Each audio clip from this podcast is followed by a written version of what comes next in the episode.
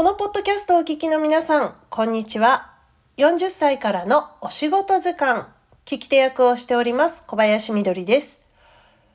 さて、この番組は様々なお仕事をしている人に出演していただき、そのお仕事とはどんなものなのか、どうしてそのお仕事を始めたのかなど、根掘り葉掘り聞いて、あなたの知らないお仕事の世界を紹介するものになっています。今回も前回から引き続き、えー、実際にですね、40代前後、40代以降、ミドルエイジのキャリアに関するサービスをしていらっしゃいます、ミヤビータファウンダーの CEO、中安香織さんに出演してもらっています。前回はですね、ちょ気になる終わり方で、香織さんがあまりの過労で倒れてしまい、一度仕事を辞め、もう意欲を失ったところで東日本大震災が起きて、もう一度働くところを決意するというところまでのお話でした。えー、長年アパレル業界で働いてきた香織さんなんですが、その後どうするのか、続きも、なんて言うんですかね、自分で自分の人生を選び取るということの真意を知ることができるエピソードになっていると思います。それでは、40歳からのお仕事図鑑、お仕事名、ミヤビータファウンダー CEO、早速スタートです。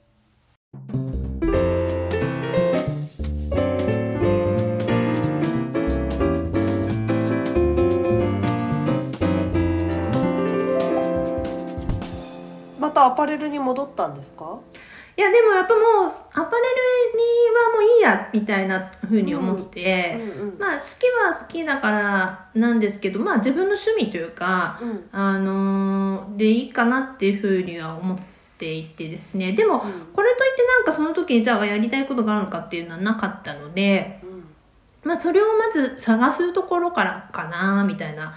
ところでしたね、だから本当に復帰して派遣とかで、えー、と働きもう一回再開してでまああの残業とかもね派遣の時はなかったんで。あのまあ、できるだけ残業少なくて、まあ、お給料いいところみたいなところで 見つけて働きながらあの、まあ、それこそだからそのできた時間でこう学びに行ったりとか、なんかいろんなところに顔出してみたりとかまあ、そういうところからスタートしたって感じですね。うん、キャリアコンサルタントのその国家資格みたいなものがキラッと見えたのはそれぐらいの年なんですかね？いやその後全然そこからまだ見つからなくて、うん、えっ、ー、と派遣で戻って働いてえっ、ー、と、まあ、結構最初はですね興味があったものの資格とかを取ったんですよね、に行ったんですよね。なんかこうインテリアとかも興味あったし、あと照明デザインとかも興味あったんでそういうのを勉強しに行ってるしあとカメラマンにもなりたかった時期があったのでカメラのやつバイトしてみたりとか 結構そういう感じでなんかあのー、やってました最初は。でもやってみたんだけどなんかこういやなんかちょっといまいちしっくりこないなみたいな感じでなんかこう、会うたんびにやりたいことが変わってるみたいな感じだったんですねその当時。ででもそうこうしてる間にもう30半ばになってきて結構もうみんな周りが結婚出産とか言い出して、あのやばいぞみたいな感じになって。このままだと結婚もできないぞみたいな。で一旦なので仕事のことはちょっとあの置いてあの結婚の方にシフトをしてですね。あいいですいいですいいですよ。そう。で、まあ、35でそれで結婚したっていう感じですね。うん。でもなんかそうしたらたまたまその結婚が決まったぐらいの時に、うんうん、あの派遣で働いてた会社から、うん、まあ、あの正社員登用の話が来て、うん。でまあこう当時35とかで、うん、あのまあみんなから言われるわけですよ。も うなんか落ち着けと。もういい年だし。あの結婚もするんだし結構大手の会社さんだったので、まあ、そこで正社員になれるんだしあのいいじゃんと。もうなんかこうそこで落ち着いて頑張って働いていくのがいいんじゃない？みたいな感じで、まあ、いろんなところから言われるわけですよ。で確かになんかこう何年かこういろいろね、自分でも模索してきたけど見つからないし、うん、なんかもう私の人生こういうもんかなみたいな感じであ、うん、あの思った時期がありました一回、うん、なのでそれで一回そこの正社員にもなったし、まあ、結婚して、まあ、新婚でまあ、あの、新婚だからね、楽しいですよね。だからまあ、それで、まあ、そのままい行くのかなってかって、お思ってたんですけど、でもう35で2人とも子供欲しかったけどすぐにやっぱできなくって、うん、でそっから不妊治療に入ったのがやっぱ転機でしたね次。であのーなかなか子供ができなくって、うん、あの不妊治療に通っていて、うんうん、で結構こう会社にも突然お休み有給もらったりとか、うん、ねあの半休もらったりとかして。でもなかなかこう全員には言ってなかったので上司と本当にチームの一部の子たちにしか言ってなかったから。うんなんかまたあいつ休んでるよみたいなことをなんとなくやっぱ言われたりするわけじゃないですか。でこっちもちょっとねなんかそういうのもあるしやっぱ自分自身もなんかこうストレスを抱えるわけですよねやっぱり。うん、であのその時にあのにそのぐらいかなえっ、ー、とキャリアコンサルタント自体でもその前かな、ちょっとなんか時系列がだけでもその結婚するとかそのくらいのタイミングでキャリアコンサルト自体は知っていてうん。で不妊治療があってでですね。うん、なかなかできなかったんでその時に学びに行ってるのかな。うん、なんかこう治療だけにこう専念してるとやっぱ気がめいってきたりするしなんかこう自分の興味があるものとか,、なんかそういうのやったらみたいな感じで旦那さんからも言われて、で学びに行ったりとかして。でそれがきっかけで、えーとまあ、そういうふうにキャリアコンサルタントとして独立している方を紹介してもらって、でその方にあのどうやってその今の働き方実現したのかを聞きたいと思って、うん、であの最初にインタビューサイト立ち上げたんですよね。うんうんうんうん、今のミヤビータの前に。まずはインタビューサイトを最初立ち上げていて、うん、まあ、それ単純に自分があの聞きたかった。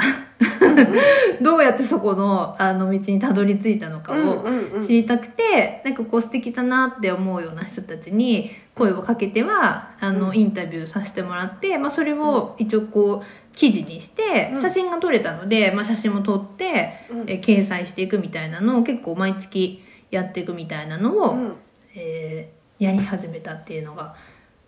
最初ですね。うん今私がやってるようなことですね。そう、これの、そうそう、リアル版みたいなので、そう、会いに行って話聞いて、写真撮って、で、休み、あの、仕事終わったら、とか、週末に記事を書いて、みたいな。そんなことを結構、あの自分の、なんかライフ、ライフワークみたいな感じでやり始めたのが、本当に自分個人として活動して始めた最初のきっかけ。うん、ですね。でも、その活動があったこともね、やっぱりプラスになってそういういろんな人たちを紹介してもらったりとかしてじゃあそのキャリアコンサルトつながりでコーチの人紹介してもらったりとかお金の専門家紹介してもらったりとかっていう感じで結構そういう今までの会社にいる人以外の人脈っていうのがそこで結構どんどんできていったかなっていう感じはあります。うん、で自分もやっぱりそのインタビューするからあの、そういう面白い人いないかなみたいな感じでアンテナがやっぱ立つんですよね。なのでなんかこういろんな人をこう見るようになってで面白そうだなって思った人に会いに行ったりとか、うん、そういう場に行ってみたりとか、あのするようになってそこでどんどんどんどんそういう社外の人脈っていうのが広がっていってその中でそういうこうあのだんだんミヤビーターの構想っていうかこういうのあったらいいなみたいのがあの頭の中で出来上がってきて。うんですね。でやっぱその面白いもんでそういう自分の楽しいことをやり始めると、なんかストレスが減るのかもうその後すぐ妊娠したんですよね。その子供が授かって、そう。だからもうこう妊娠とともに あのそのサイト運営もやってみたいな感じのを、まあえー、しばらくやっていて、で出産挟んでやっぱりそういうサイト作りたいなって言って、産後半年ぐらいからかなそのミヤビータの前身となるねサイトをあの立ち上げるっていうのをやり始めたって感じですね。うん、なんかじゃあ多分そのぐらいに私たちは合ってるんですね。そうでそうそうそうみのりさんと一番最初に会ったのは、うん、あれですもんね。はい。うんうんうんうん。そうそうそう。そうそうみどりさんがあのディレクターされてて取材のディレクターをされていて 私はたたまたまその取材のあの、うん。に来ていたスナックの客としてそうありがとうございました。赤ちゃん参加してたっていうね。そうそうそうそう。で行っててそうあそこでやった。違う人だったかな。かおりさんその後多分私に手紙をくれたような気がするんですよ、うん、手紙送りましたそう。ですごい激アツの手紙が届いてですごいね いいなって思ったんですけど私の力不足でそれをね番組にはつなげられないんですよ。つなげられなかったんですよ。そう。なんか難しい難しい。テレビという媒体でやるには非常に難しいと思ってそうそうあの時そうなんかそのプレスリリースとかのなんか勉強をしたばっかりの時で、うん、多分なんかその思いの丈をみどりさんに送ったんだと思うし わずかなそのメディア関係者 だと思って送った気がする。そこですごいね覚えてたんですよ私は香織さんのこと。あそうなんだそうなんだ。そうなんかでも実はプレスリリースとかあのご案内のメールとかってまあいわゆるああいうテレビのニュース番組のしかも私がいたのは公共放送の場所にいると、うんうん、大量にもらうわけですよ。そうですよね。そうですよね。初めて手紙でもらったんです。メールは、そう、メールはいっぱい来るから、メールははいはいはいはいはいはいって毎日読んでるんですけど、うんうん、私もね、あの、取材するネタを常に探しているから読むんですけど、手紙で来たっていう印象の凄さ。はい、そうなんだそうなんだ。なんかデコレーションしてたかもしかも。そう なぜ手紙でとかいろいろ考えたんですよ。なんかなぜこの人は紙にしたんだろう。なぜもうしかもなんかびっしりびっしり書いてあるとかしかも手書きの手手紙もついてるすごい。そっと引き出しにしまうみたいな。そうだったんだ。そう覚えてました。そうだったんですね。そうそう。であれはもうあのでもあれはだからそっかもうミヤビータになってから送ってるのかな？うん。そうでなんかそのそうキャリア支援を行いたいみたいなことを書いてあったような記憶があって私の中の記憶はちょっとまだ早すぎてみんながついていけないな、この話と思ってそっとしまった気がするんですよ。うん。確かに。あの本当ここ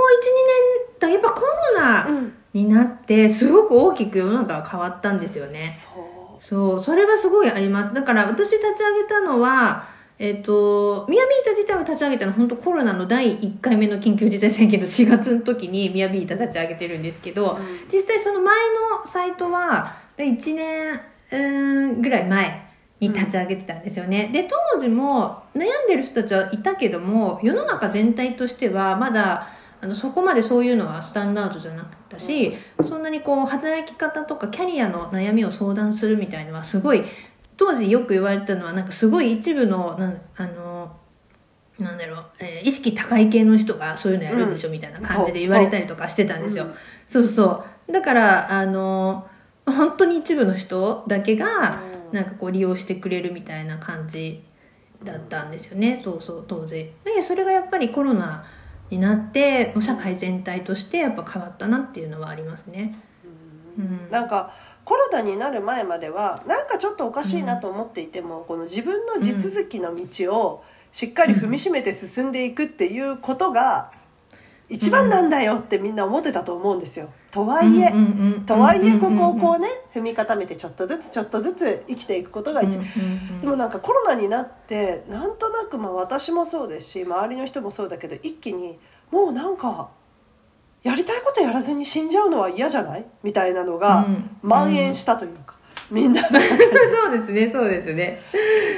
なんか急にね死ぬっていうものが急に近くにひたっときたじゃないですか、うん、今もうコロナで亡くなる方とか、コロナにかかったから絶対に亡くなってしまうとかそういうことはないけれどもあのコロナがバッと流行った34か月ぐらいに急にひたっとこう自分の横になんかこう予防できない死の影みたいなのが来て、なんか人生一回きりなんだからやりたいことやらないとみたいなモードがすごい増えたような気がします。そうですね。本当そう。だからあとまあリモートになったっていうのも結構大きかったかなと思います。うん、なんか、うん、あの強制的になったじゃないですか世の中全体が。うんうん、なのでそれによってやっぱりこう改めて働き方とか、ああの考え直すきっかけにみんながなったなっていうのは、うん、すごく思いますね。うん、いますよね。いやなんかこうすごくなんて言うんですか？寄り添ってくれる人がいないというか。私もね数年前にあのお友達に「もう辛いから会社員辞めようと思うんだ」みたいなことを聞かれてたらコロナの前に「いやいやあんた正社員と派遣社員のこう障害給料の差を知ってるか」と。あのいろんな保証もつかなくなるんだよ。正社でいる限りはこうブラーンとぶら下がっていてもお金はもらえるじゃん。やめない方がいいよ。好きなことはさ余暇で見つければいいじゃんみたいなことを言っていたんですよ。でもなんかもう,、今になってみると嫌なことを続けてるよりももうやめちまえみたいなふうに 自分の心が 変化した。嫌だなと思ってることで時間を過ごすぐらいだったらいいなって思うことばっかりを集めていった方がいいじゃんみたいなふうに気持ちが変化したのでうん。でもなんかそう思っても。どうしたらいいかわからないですよねみんなね。ここじゃないけどどこかもわからない、うん、そうそう。なのでそうなんかあのやっぱりご相談に来られる方の多くはなんかこのままの延長線じゃないよねって。でやっぱなんか違うよねっていう違和感は抱いてるんですよね、うん、だけどなんかその違和感が何なのかを明確に言葉にできなかったりとか、うん、あとそれを、えーとじゃあどうするっていうところはやっぱりわからない。決めないんですよね。自分の中で明確になってない。だからモヤモヤするんですよね。なんかこう自分のあのそのモヤモヤの原因が明確になっていて、うん、あの進みたい方向はこっちだって決まってるんだったら悩まないというかもうそこに向かって進んでいくので、うん、あのいいんですけどでも進む方向性もわからない。どこに向かって頑張ったらいいのかもわからないしこのなんかなんか得体の知れないモヤモヤした気持ちなんかこれこれをどうにかしたいんだけどこれをどうしたらいいのかがわからないみたいな、うん、やっぱそういう状態にいる人たちも結構やっぱ多くって、だからこそこうやっぱり。相談をしてに来られたりするんですけど、なんかそこをやっぱこう対話を通して、まあ、あの一つずつ言語化していったりとかその方が本当に進みたい方向っていうのを、まあ、一緒にこう見つけていくみたいなことををやるので、まあ、そうするとやっぱこうこう霧が晴れていくような感じですよね。あの答えは一人ずつ違う。あのどこに向かっていくのかとか、何が大事なのかっていうのは違うんですけどやっぱ一人一人の持っている、まあ、そこの方向性とかがあの見えてくることによって自分はこっちに行きたいっていう、まあ、そこのこう方向性羅針盤みたいなのが見えてくるっていう感じですね。うん。このポッドキャストをふわっと聞いてる人で悩んでる人がいたらぜひ一回受けていただきたい。ぜひぜひ、うん、ぜひねそうまず無料相談だけでもね受けていただいて、うん、あのもう違うと思いますし、うん、あの専門家の、ね、方たちに伴走してもらうとだいぶあの変わっていくと思うので。ね。うん、なんかね専門家の人に私だから何度も言うように一つも相談していないのに感化されているっていう。みどりさんも相談乗って相談してください。もう今私の相談はあれですよ。もうなんかあのいろいろとこうなんかもうそれはこれをステップ一歩一歩やっていくしかないですね。はいみたいなところしかないね。だからもうすごいあの素敵な人が揃ってるしいいなってずっと思いながら見てます。そうですね。なんかこうあのミヤミーターはあの単純にキャリア支援の専門家っていうともっといっぱいいるんですけど、うん、なんかやっぱり私はそのキャリアの支援をする専門家であり、えーと、宮みたいに登録している専門家は、うん、あのまあ、ロールモデルでもあるというふうにしているので、あのやっぱりこういうふうに行きたいなとかこんな働き方したいなみたいなやっぱ人としての魅力があるかどうかみたいな結構大事にしてるんですよね、お願いする時に。うん、なのでその人がこう日々えー、発信してることとか価値観とか、まあ、そういうのとかもやっぱり結構リリサーチをかけてですね、うん、あの口説きに行くのでそうそうなのでやっぱ本当に私があの自身もねやっぱあのすごく素敵だなって思う、うん、方たちにまあ声をねかけさせてもらってるっていうような感じでもありますね。なんかこう押し付けがましくないみんな。なんかこうね、なんかそういうことしてくれる人とかって一瞬こうふわっと学校の先生みたいなのが思い浮かんじゃうんですよ私。ああそっかそっか。なんかだからなんかこう問いただされるじゃないですけど、なんかそういうイメージがあるんですけど、そういうこと一切してこないじゃないですか。押し付けてこない、なんかこ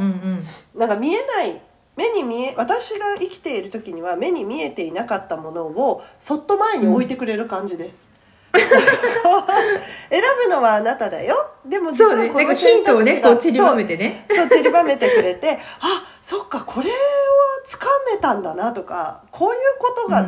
目の前にあったんだなみたいな気づきを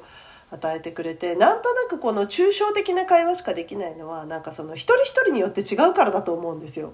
うん、そうなんですよ。うんうん。うん、そうそう。これの正解っていうのはやっぱないなんか働き方にしても生き方にしても、うん、なんかそれってある意味一昔前でなんかこういい大学入っていい会社に行けばいいみたいなのが正解とされて、ある程度こう引かれたレールに乗ってきたじゃないですか、私たち。でも本来別にそれって一つの生き方であって、それが正解では本来はないはずなんですよね。だけど、あの、ずっとそういうふうに生きてきたから、まあ、ある意味なんかこう、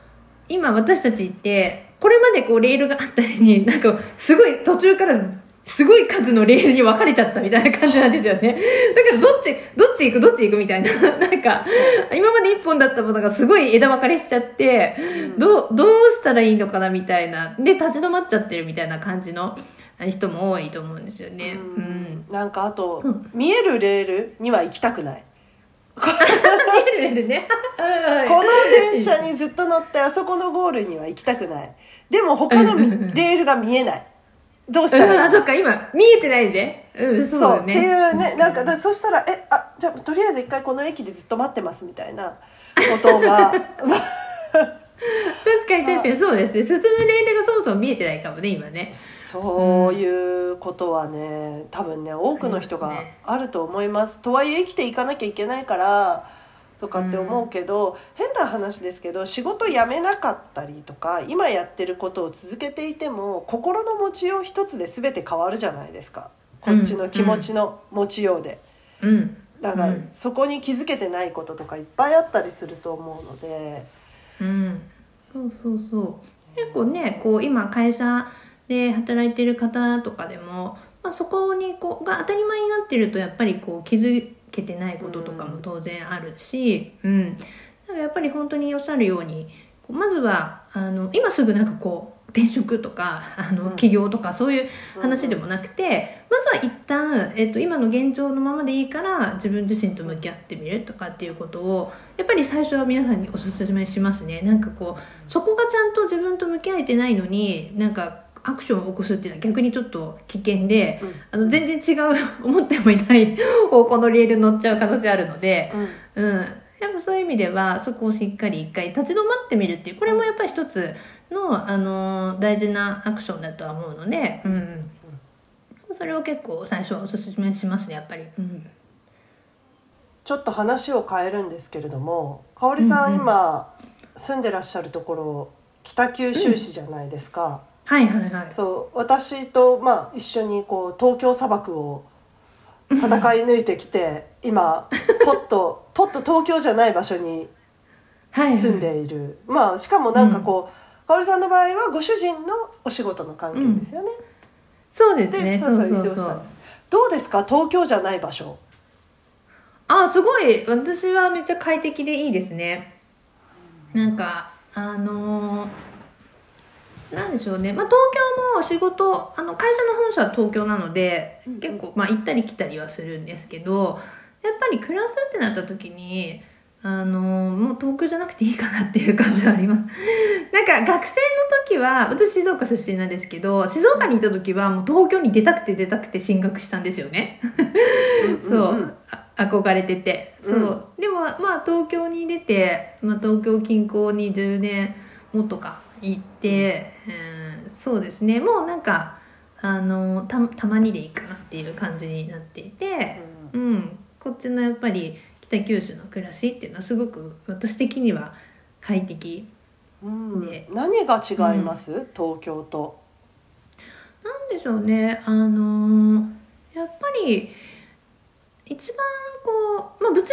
にはこうなんだろう敷地が広いとか、あのうん、人が少ないとか、あのそういうのもありますしでも結果的にそれによってやっぱりこう空間的にもあの時間とか心的にもこうゆとりができるというか、うん、そこは結構違うかなっていう気はしますね。なんかこうせかされることもないし、うん、なんかこうどこかに行って何かに入るにしても待つ時間もないし、うん、うん、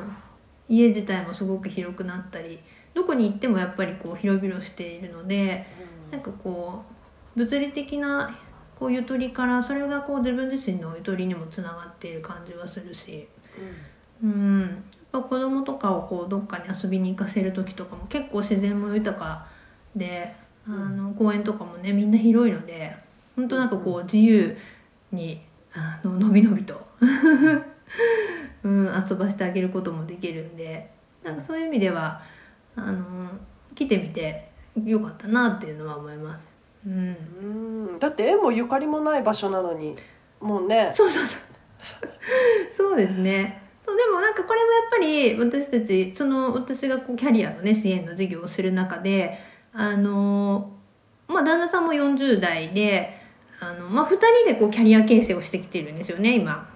で私自身が先に独立起業をして時間や場所に縛られないっていう働き方を、まあ、していて、まあ、その間彼は、えーと、ずっと古巣の会社で働きながら、まあ、ある意味こうバックアップしてくれてるみたいな状態だったんですけど、まあ、ここへ来て、えー、彼が次のセカンドキャリア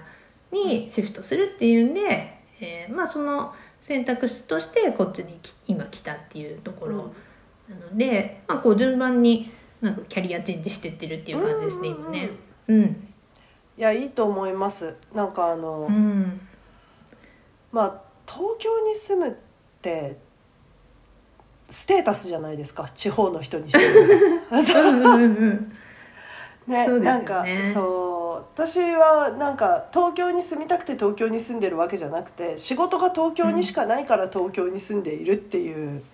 理由で東京に住んでいたのでなんかこう一生懸命仕事をしてなんて言うんですかねきちんと成果を出していかなければならない場所が東京みたいなねイメージがあって。まあその辞めてみたり地方に行ってみないと気づけないけれどもみんなそこには行けないわけですよ。すっとは。うん、をね、やっぱ何かをやめるか何か起業してるかいっそのこと全てをこうバーンってライフチェンジするかしかできないから そうとはいえなんか地方に帰ろうかなってこうふんわり思ってる人とかもいると思うんですよね。でもなんかこう、うん、東京に住んでる時期が長ければ長いほど踏み出せないと思いました。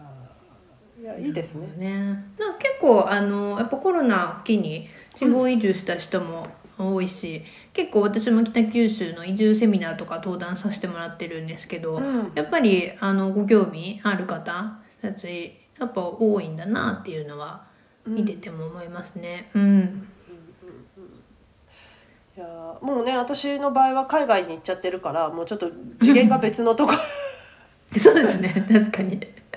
まあ海外に行くよりは日本の国内で移住するんだったら全然何のこともないですよ。別に同じ言語だし海外行く方がねやっぱ大変だから。パウルさんはこの先自分の仕事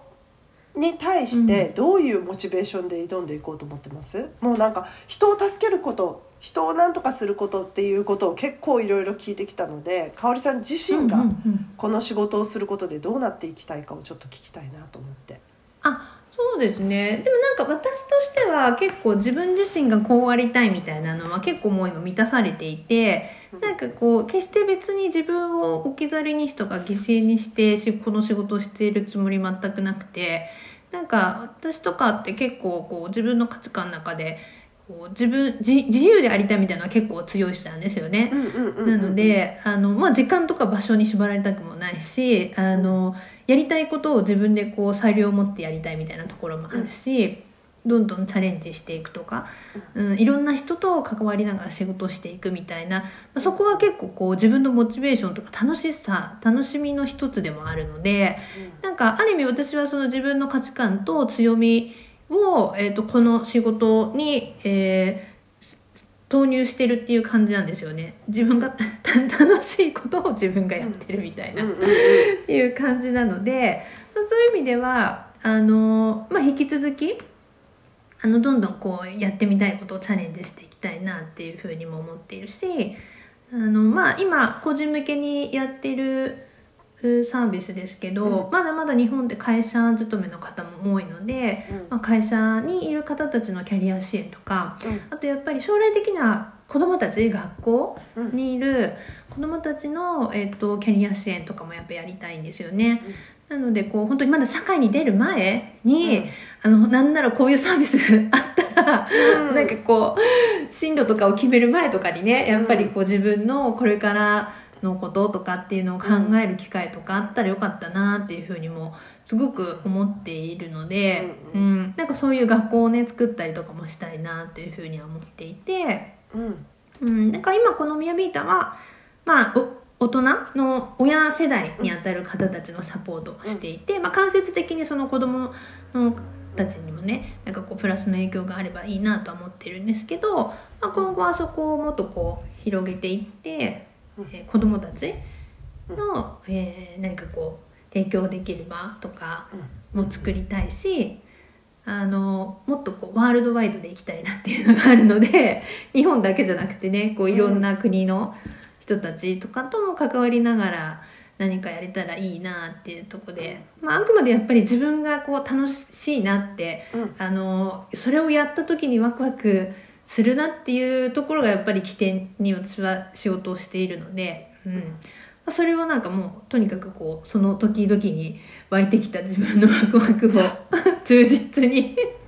やってあのそう楽しみながらやっぱ働いていく、うん、なんかやっぱそこが一番私にとってはだし、まあ、仕事ってなんか自分の可能性を広げてくれるものだというふうにも思っているので、うんうん、ま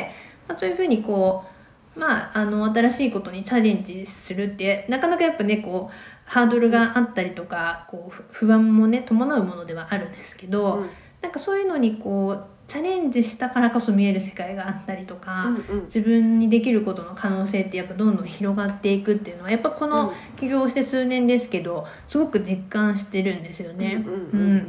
なのでそういう意味であの死ぬ時に本当にもうやりたいこと何もないなって言って死にたいのでそこまではやりたいことがある間はあのとにかくそれを一つずつあの実現していく、うん。まあ、そんな働き方をしていきたいなと思ってます。うん。ですね。あの20代前半の店長になった時に60までこの店長やるのかと思ったら、もうやりたくないと思ったって言ってましたけど。そう今はもうワクワクしかない。そうやっぱ楽しいですね。うん。で多分これがまたこう年を重ねていったりとか、うん、えー、年月がこう経ていくとまた自分の興味関心とかもおそらく変わっていくだろうなっていうふうにも思っていて、まあ、なのでこうまあ、この宮みたいな授業も、まあ、まずは10年やるっていうのは決めていて、うん、まあ、でもそれが10年後になった時に、まあ、自分の興味関心の一番高い矛先はどこに向いてるのかなっていうのもまた違うかもしれないんですけど、うん、でもなんかそれはそれでそういうふうにこうあと10年10年単位で言ったらあとなんか大きいこと3回ぐらいはできる34回はできるので。そう。なのでねそうそう。それはなんかそれでねちょっとこうその時々に,、えー、にね感じたこととかね、うん、あの踏まえてねやっていきたいなとは思ってます。うん、いや勇気もらえますうん。まだまだねまだ後半ありますんでね人生。40歳は分岐点折り返し点なので。そう。この折り返しをね来た道戻るのか、うん、別の道行くのか ここここ悩むとこです、うん、でなんかそう分かります、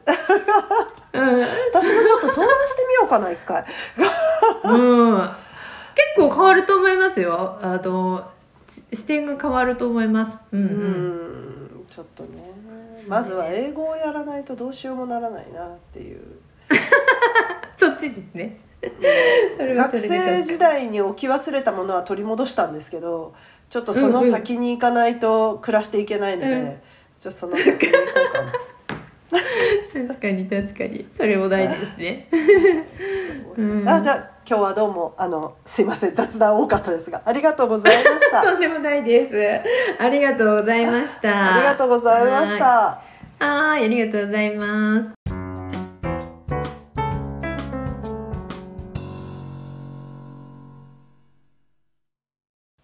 中安香織さんのご出演は今日までです。どうもありがとうございました。あの、自分の力で自分の未来を切り開くパワーっていうのをすごく感じる香織さんなんですけど、でも実際まあそういうすごい力を持ってる人ってたくさんいると思うんですが、なんかその気づいたことをですね、他の人にも分け与えるようなサービスをするっていうのは本当に、本当にすごい素晴らしいし素敵だなと思いました。あの、今後やりたいことってお話しされていた子供へのキャリア支援みたいなものすごく興味があるので、ぜひぜひやっていただきたいなと思っています。かおりさん、ここまでありがとうございました。次回からは、えー、群馬大学で理論物理学の先生をしていらっしゃいます、鹿野豊さんがご出演します。鹿野さん、あの、様々な研究をしてらっしゃるんですけれども、もう私が物理がですね、さっぱりわからないため、えー、意味がわかりませんとか、何を話しているのかわかりませんとか、たくさんお聞きしまして、その度にですね、あの、諦めもせず、すごく丁寧に細かくわかりやすく教えてくださっています。あの、仕事の内容にも興味があるんですが、そもそもなんかこう、はい、えー、物理って面白いですねってなんかこの話を聞いた後、あの、思ってしまいました。思ってしまいましたっていうのもあれなんですが。すごいなんかこうね、つまんないもんだなと思ってたところから、実はこういう面白さがあるんですよっていうのを教えてもらうとすごく楽しいですよね。なんかそういう楽しみを味わってみたい方は、あの、物理苦手だった方は、ぜひ、まあ得意な人が聞いても面白いと思いますけど、聞いてみてください。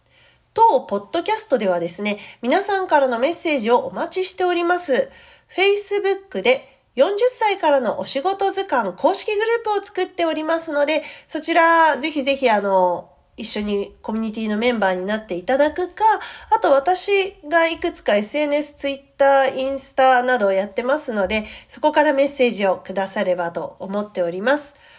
あと、ミヤビータさんの方でも、キャリア支援の専門家、エンジニア、一緒に事業を拡大してくれるメンバーを募集しているそうです。もしあの、この素敵なサービスにね、興味を持った方は、スタッフになりたいとかそういうの以外でも、ぜひ一度、もうほんと素敵なサービスなのでホームページ見てみてください。ではでは、今日はここまでとなります。それでは皆様、本日もお疲れ様でした。